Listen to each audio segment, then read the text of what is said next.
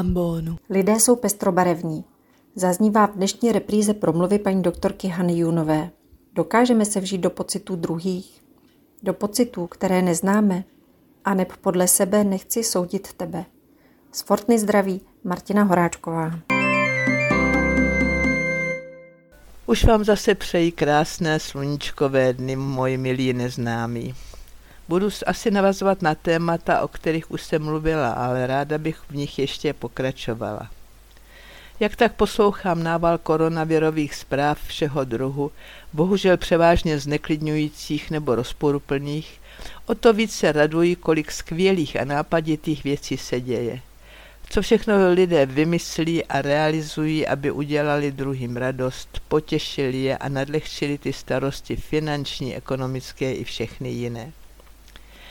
Je radost poslouchat na načeté art i jiných stanicích nádherné koncerty, i když se hrají v prázdných koncertních sálech a jen ve velice komorním obsazení. Víte, jak hrají na dechové nástroje hudebníci v rouškách? Já to nevěděla. Prostě mají roušku u úst prostřiženou, opatřenou zipem, který si při hraní rozepnou.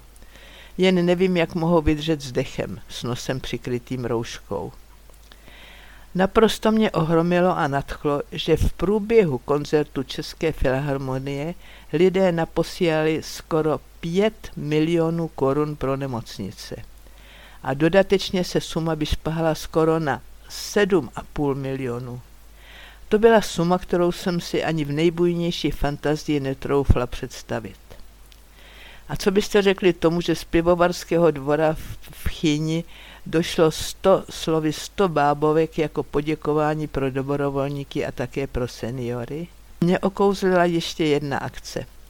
V pražském sboru u Salvátora jeden velice agilní člen a přidali se i další, založili akci Pražská pomoc a dokázali sehnat a rozeslat po domovech důchodců, dětských domovech a dalších institucích počet roušek, který už dosahuje pětimístného čísla. K tomu i obleky, hektolitry dezinfekce, štíty a tak dále. Například odhadli, že by mohli sehnat snad 400 štítů. Teď jich mají skoro 900 a další přislíbené. Takže se podařilo pomoci všem školám pro sluchově postižené, 12 pobočkám svazu neslyšících a nedoslýchavých, další jdou do Unie neslyšících. Asi nikdo z nás, kdo slyšíme a nepotřebujeme odezírat, si neumí představit, jaká to je pomoc. Až jsme u mého okouzlení. Víte, kdo nabídl rozvozit tuhle záplavu na místa určení, nejen do středočeského, ale i do vzdálenějších a potřebných krajů? Klub Harley Davidson. No řekli byste to do nich, čekali byste to od nich? Vidět v úzké uličce u Salvátora narovnanou řadu těchto motocyklových hřmících obrů a vedle nich ty správné harlejáře v černých kožených bundách a dalších atributech tohoto klubu je neuvěřitelné. Tito ostří hoši, ale i dívky nejenže se ujali rozvážení pomoci do vzdálených koutů, ale když touží nějaká babička z domova duchovců se svést, tak se, tak se s ní, na, tak s ní navíc opravdu obědou dvůr.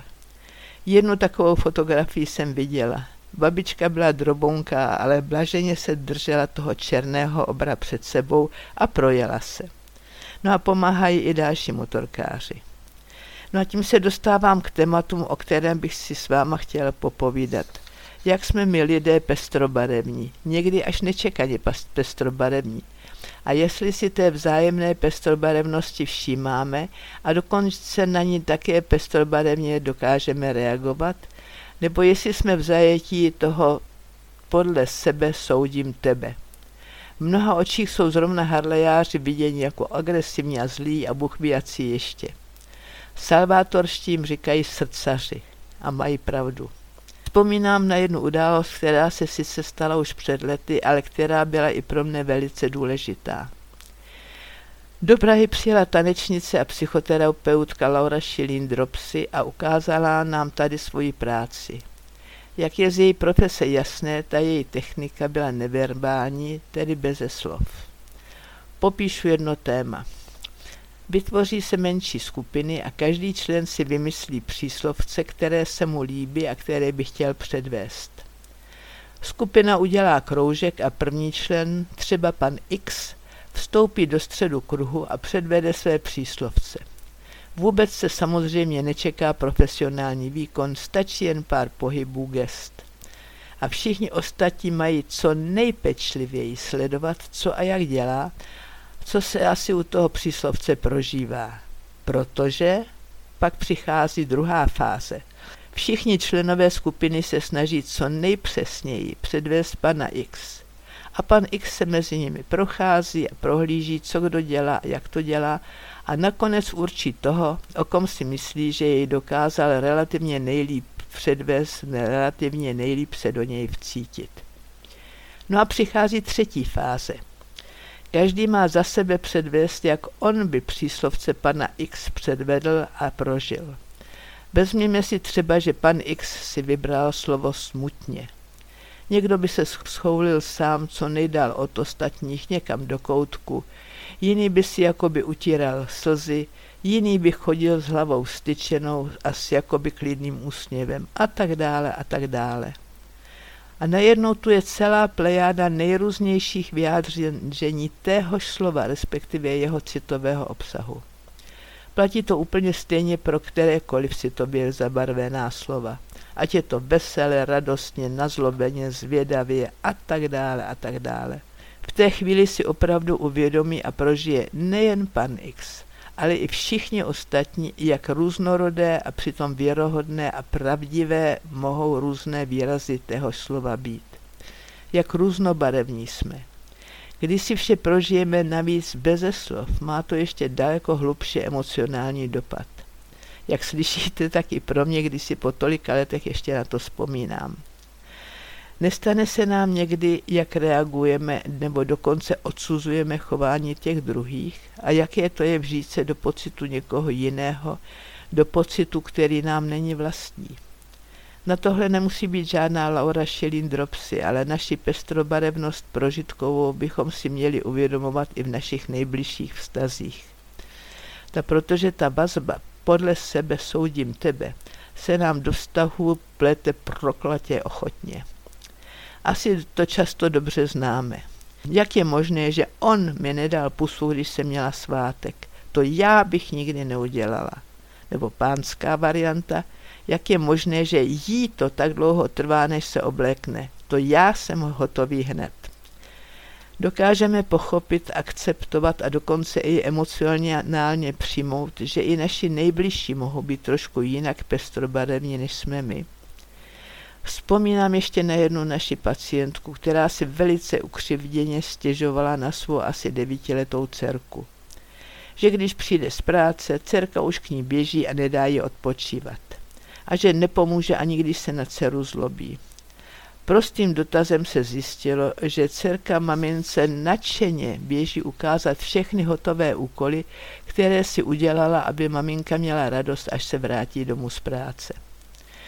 Jak dlouho asi po téhle té zkušenosti vydrží téhle divence nadšení proto, aby dělala druhým radost? Laura Šilín Drobci úzce spolupracovala s profesorem Morénem, který byl průkopníkem nejen skupinové psychoterapie a sociometrie, ale i autorem takzvaného psychodramatu. V něm člověk, říká se mu protagonista, hraje sám sebe, své vztahy ke svému okolí. Jedno Morenovo téma mám obzvlášť ráda. Když protagonista dostane za úkol vžít se do blízkého člověka natolik, že používá i jeho gramatiku. Takže náš pan X by se měl například vžít do své manželky a jejím pohledem se podívat na sebe. Takže pan X, co by manželka, povídá. Ten můj pan X, já ho mám ráda, ale někdy mi jde taky pěkně na nervy, jak, jak je nepořádný, chodí pozdě domů a jak si sedne před televizi a není s ním žádná řeč. Tohle přehození rolí, pohledu si můžeme zkusit i sami třeba doma, dokonce i když jsme opravdu sami. Zkuste se vžít třeba do partnera, dětí, rodičů, podívat se upřímně na sebe sama jejich očima. To, o čem jsme si dnes povídali, je nejen dobré pro naše okolí, ale i pro nás samé. Často to uvolní napětí, odstraní zbytečná nedorozumění, dokonce společné, společně rozveselí. V této velice náročné době je téma pochopení, přijetí, že i ti lidé kolem nás jsou pestrobarevní a jinak, než jsme my, že se na vzájemné různobarevnosti můžeme domluvit, je hodně důležité. Není to občas lehké, chce to trochu času, ochoty slyšet toho druhého, nestartovat s oblíbenou vazbou ano ale a přidat trpělivost a jde to. Moc vám přeji, aby se vám to dařilo. Podcast u Ambonu pro vás připravuje Fortna. Ve třech velikonočních týdnech posloucháte reprízy dobrých slov psychoterapeutek Heleny Klímové a Hany Junové a sociální pedagožky Adriany Sichrové. Další díl uslyšíte v neděli na Fortna EU a v podcastových aplikacích.